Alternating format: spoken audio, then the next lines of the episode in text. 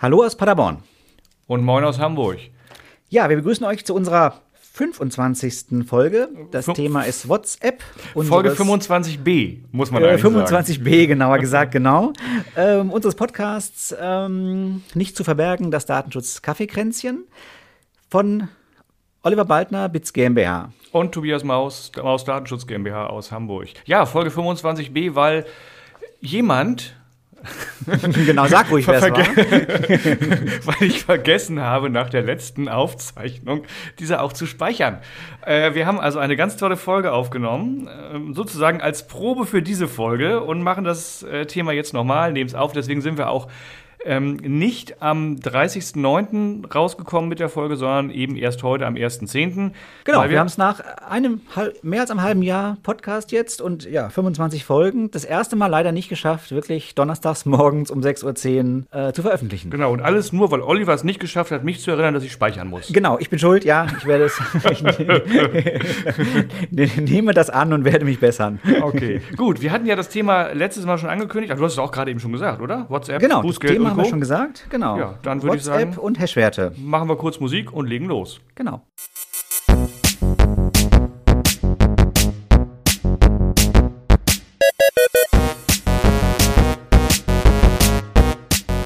Dieser Podcast enthält Informationen rund um das Thema Datenschutz und ist durch unsere persönliche Meinung geprägt. Keinesfalls stellt er eine Rechtsberatung dar. Eine individuelle Beratung können wir daher nur erbringen, wenn wir ein Mandat als Datenschutzbeauftragter haben.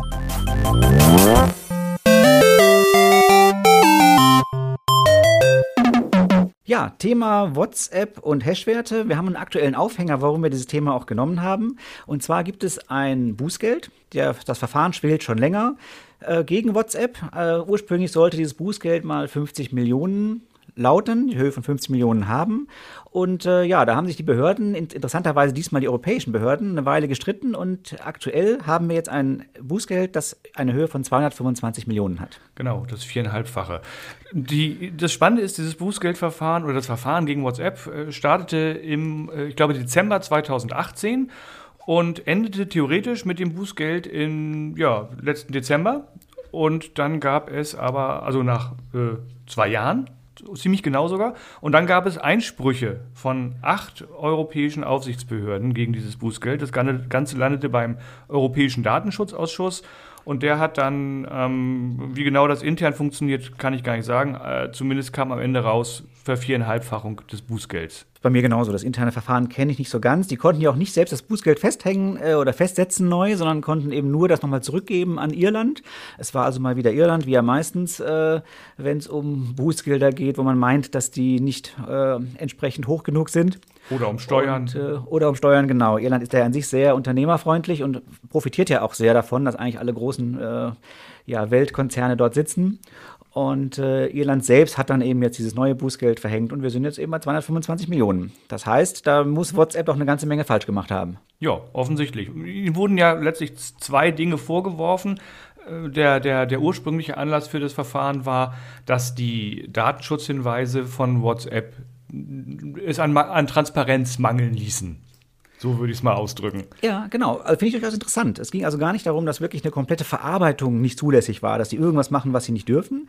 Ähm, kommt nachher auch ein bisschen äh, in die Richtung, aber das, der Hauptkritikpunkt war wirklich einfach nur, dass sie eben auf ihren äh, ja, gefühlt 100 Seiten äh, Nutzungsbedingungen es nicht geschafft haben, irgendwie zu erklären, was sie eigentlich mit den Daten machen. Mhm. Da kann ich äh, tatsächlich aus eigener Erfahrung bestätigen. Ich habe, äh, ich glaube, es war 2018 oder 2019, habe ich mal in einem unserer ERFA-Kreise, das sind diese Veranstaltungen, wie wir hier äh, von den Datenschutzverbänden, also die Datenschutz-Heinis unter sich sozusagen machen, ähm, einen Vortrag vorbereitet zum Thema WhatsApp, Datenschutzkonformität, Auftragsverarbeitung und ähnliches.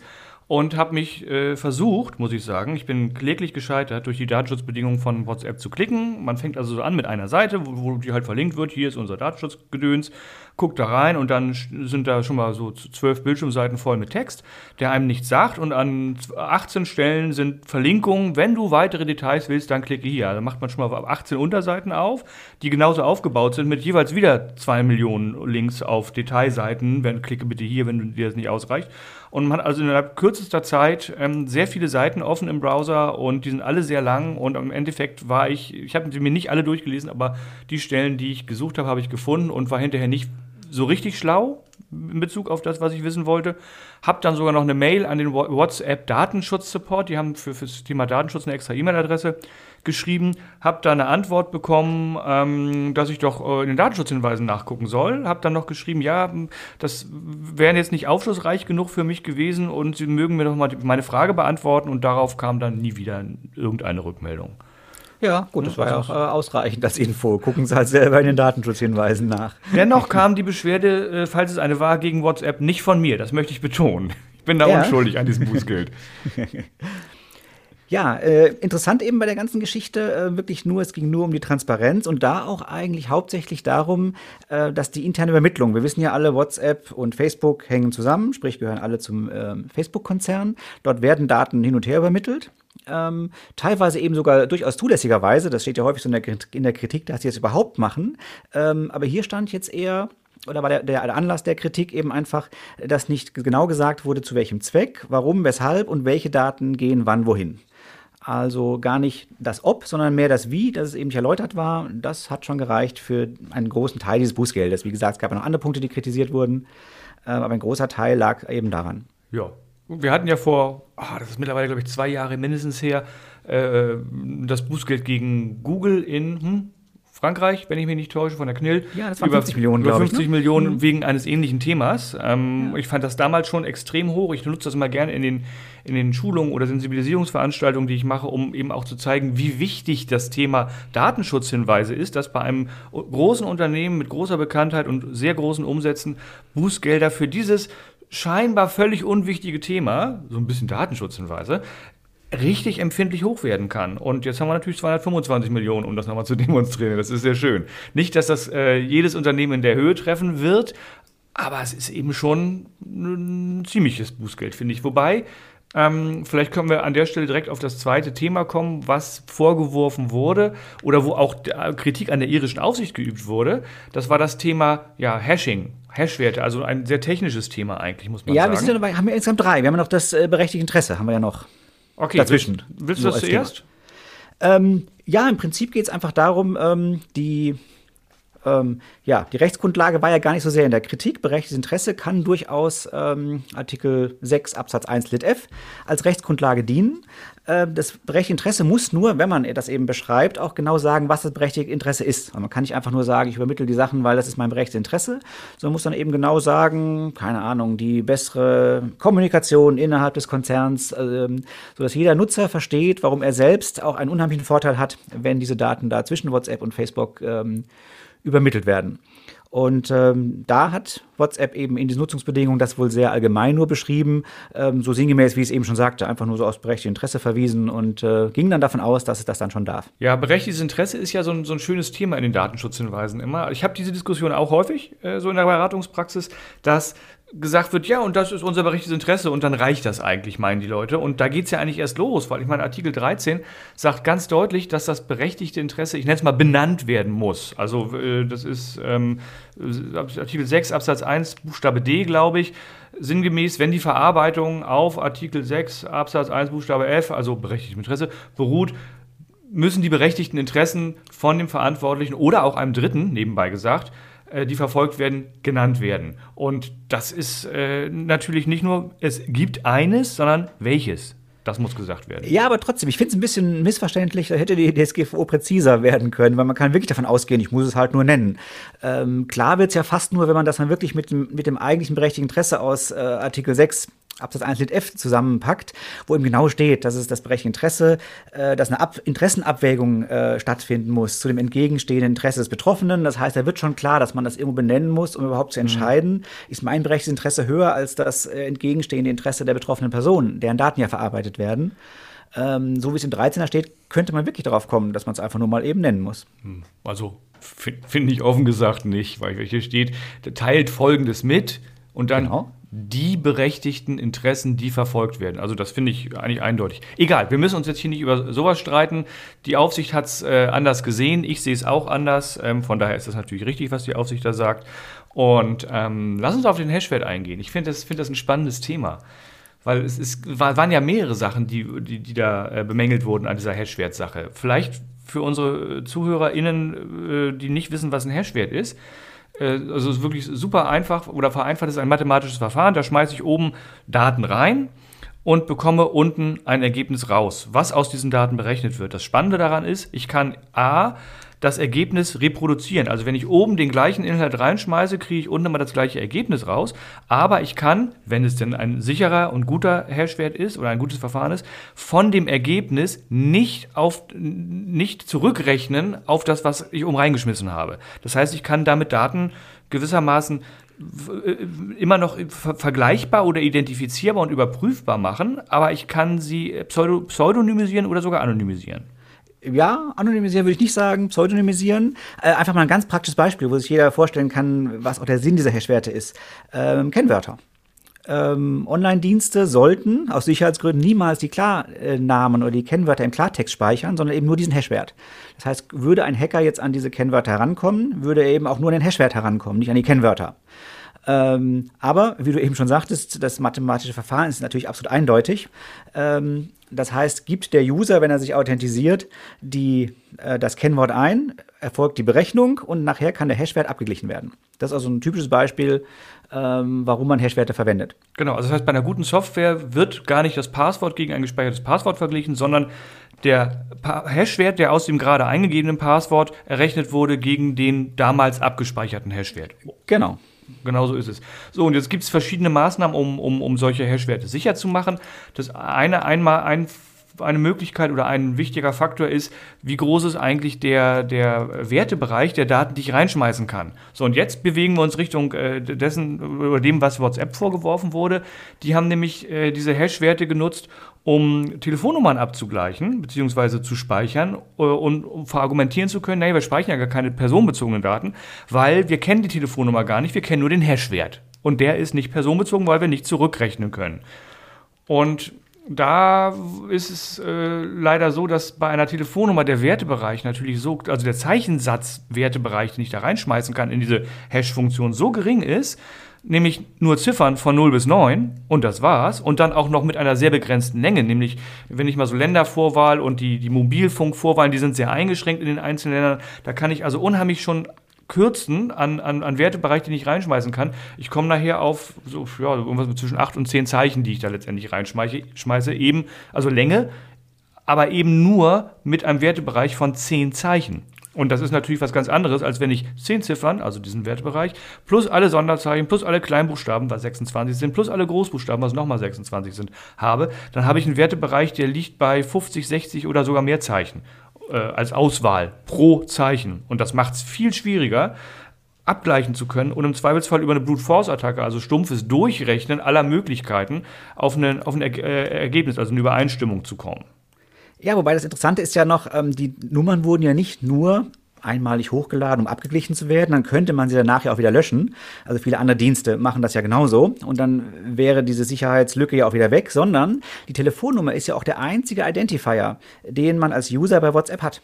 Ja, und so, jetzt, und, jetzt kommt noch ein ganz Das kurz. heißt, die ist dauerhaft gespeichert, weil WhatsApp muss ja, kennt ja diese Metadaten und weiß immer, muss es ja auch wissen, ist ja gar keine Kritik in dem Moment, wer hat mit wem wann kommuniziert. Äh, das muss WhatsApp allein schon deswegen wissen, um Nachrichten vernünftig zustellen zu können. Genau. Ähm, das heißt, dieser Identifier ist immer bekannt und besteht eben nur aus diesen wenigen Zeichen. Exakt. Ganz spannend übrigens, weil du gesagt hast, die speichern ja die Nummern der Nutzer.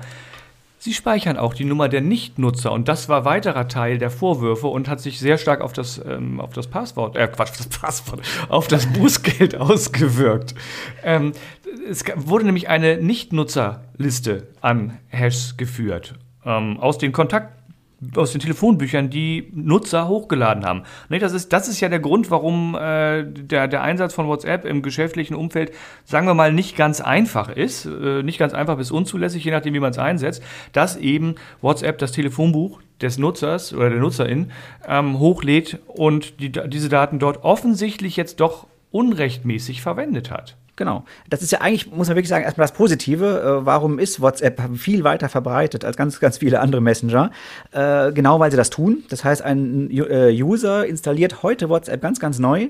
Dann wird sofort das Adressbuch hochgeladen. Es erfolgt dieser Abgleich. Und ich habe sofort hunderte, wenn ich eben hunderte Kontakte gespeichert habe, hunderte von äh, Kontaktmöglichkeiten in meinem WhatsApp.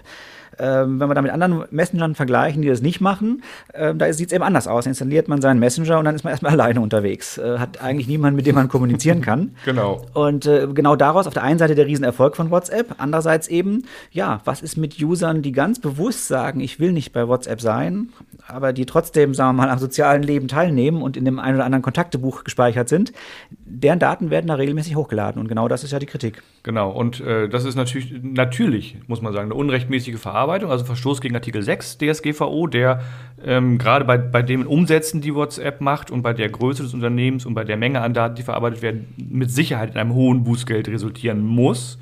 Ähm, deswegen ist es auch gut, nicht nur die 50 Millionen, die ja schon Google einfach für schlechte Datenschutzhinweise bezahlt hat, ähm, als Bußgeld zu verhängen, sondern mehr. Und ich finde diesen Verstoß auch deutlich eklatanter und schlimmer als äh, die Intransparenz. Zum, wobei natürlich auch diese unrechtmäßige Verarbeitung äh, völlig intransparent war, weil sie in den Datenschutzhinweisen nicht drin ist. Also sinngemäß, ja, wir verarbeiten alle Daten, alle Telefonnummern von jedem, die wir irgendwie in die Hand kriegen und speichern die.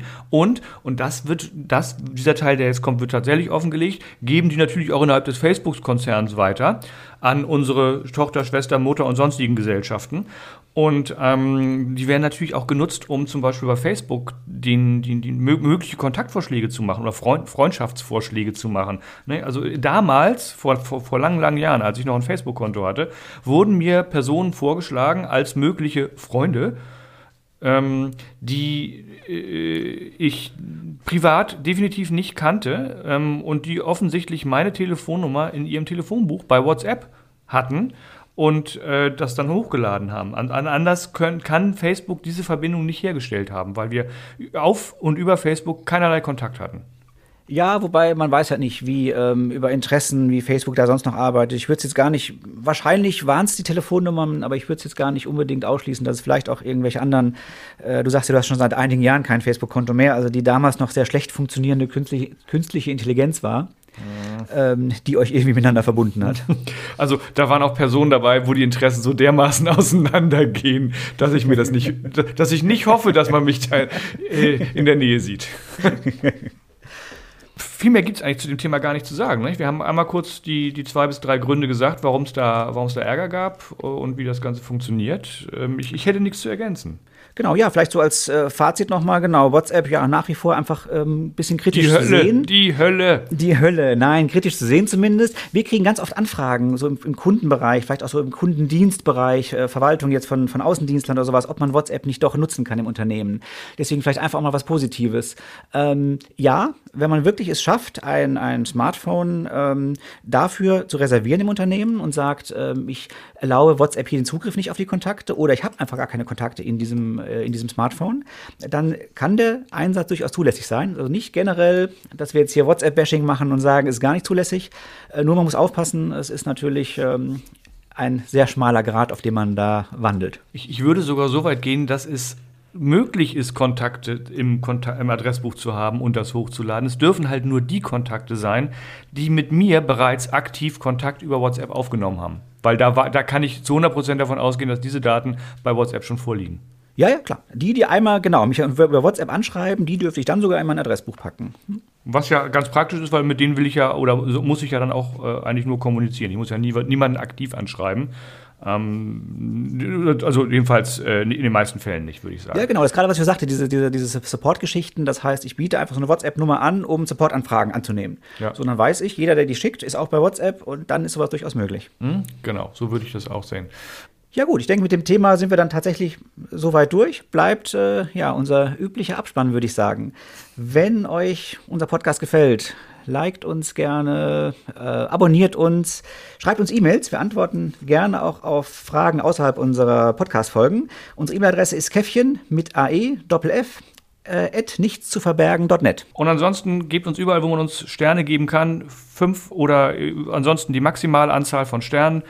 Und ja, tragt uns so ein bisschen in die Welt, erzählt ein bisschen von unserem Podcast. Äh, wir würden gerne noch ein bisschen weiter wachsen. Es klappt sehr gut. Wir haben echt eine große Hörerschaft mittlerweile. Aber es geht noch mehr, bin ich ganz es sicher. geht noch mehr. Und beim nächsten Mal sind wir auch wieder donnerstags um 6.10 Uhr. Versprich nicht zu viel. Man weiß okay, wir versuchen es wieder.